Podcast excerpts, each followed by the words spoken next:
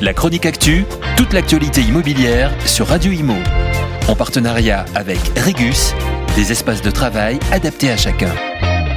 Le mois dernier, suite à l'effondrement de trois immeubles de la rue de Tivoli à Marseille, 300 personnes se sont retrouvées sans logement.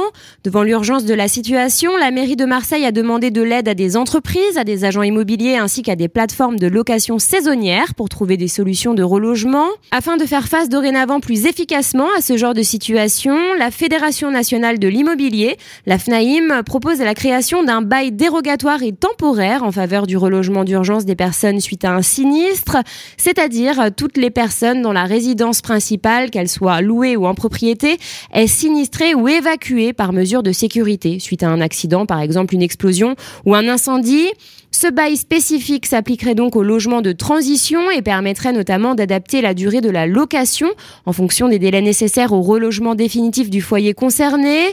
Dans ce cas, la collectivité territoriale de l'immeuble sinistré ou évacué se porterait garante du paiement du loyer et des charges locatives inhérentes. Selon Loïc Quentin, président de la FNAIM, cette proposition permettrait d'offrir un relogement dans des biens temporairement vacants, proposés à la location par des propriétaires qui ne peuvent ou ne souhaitent pas louer sur du long terme, ce qui est aujourd'hui particulièrement difficile faute de bail adéquat.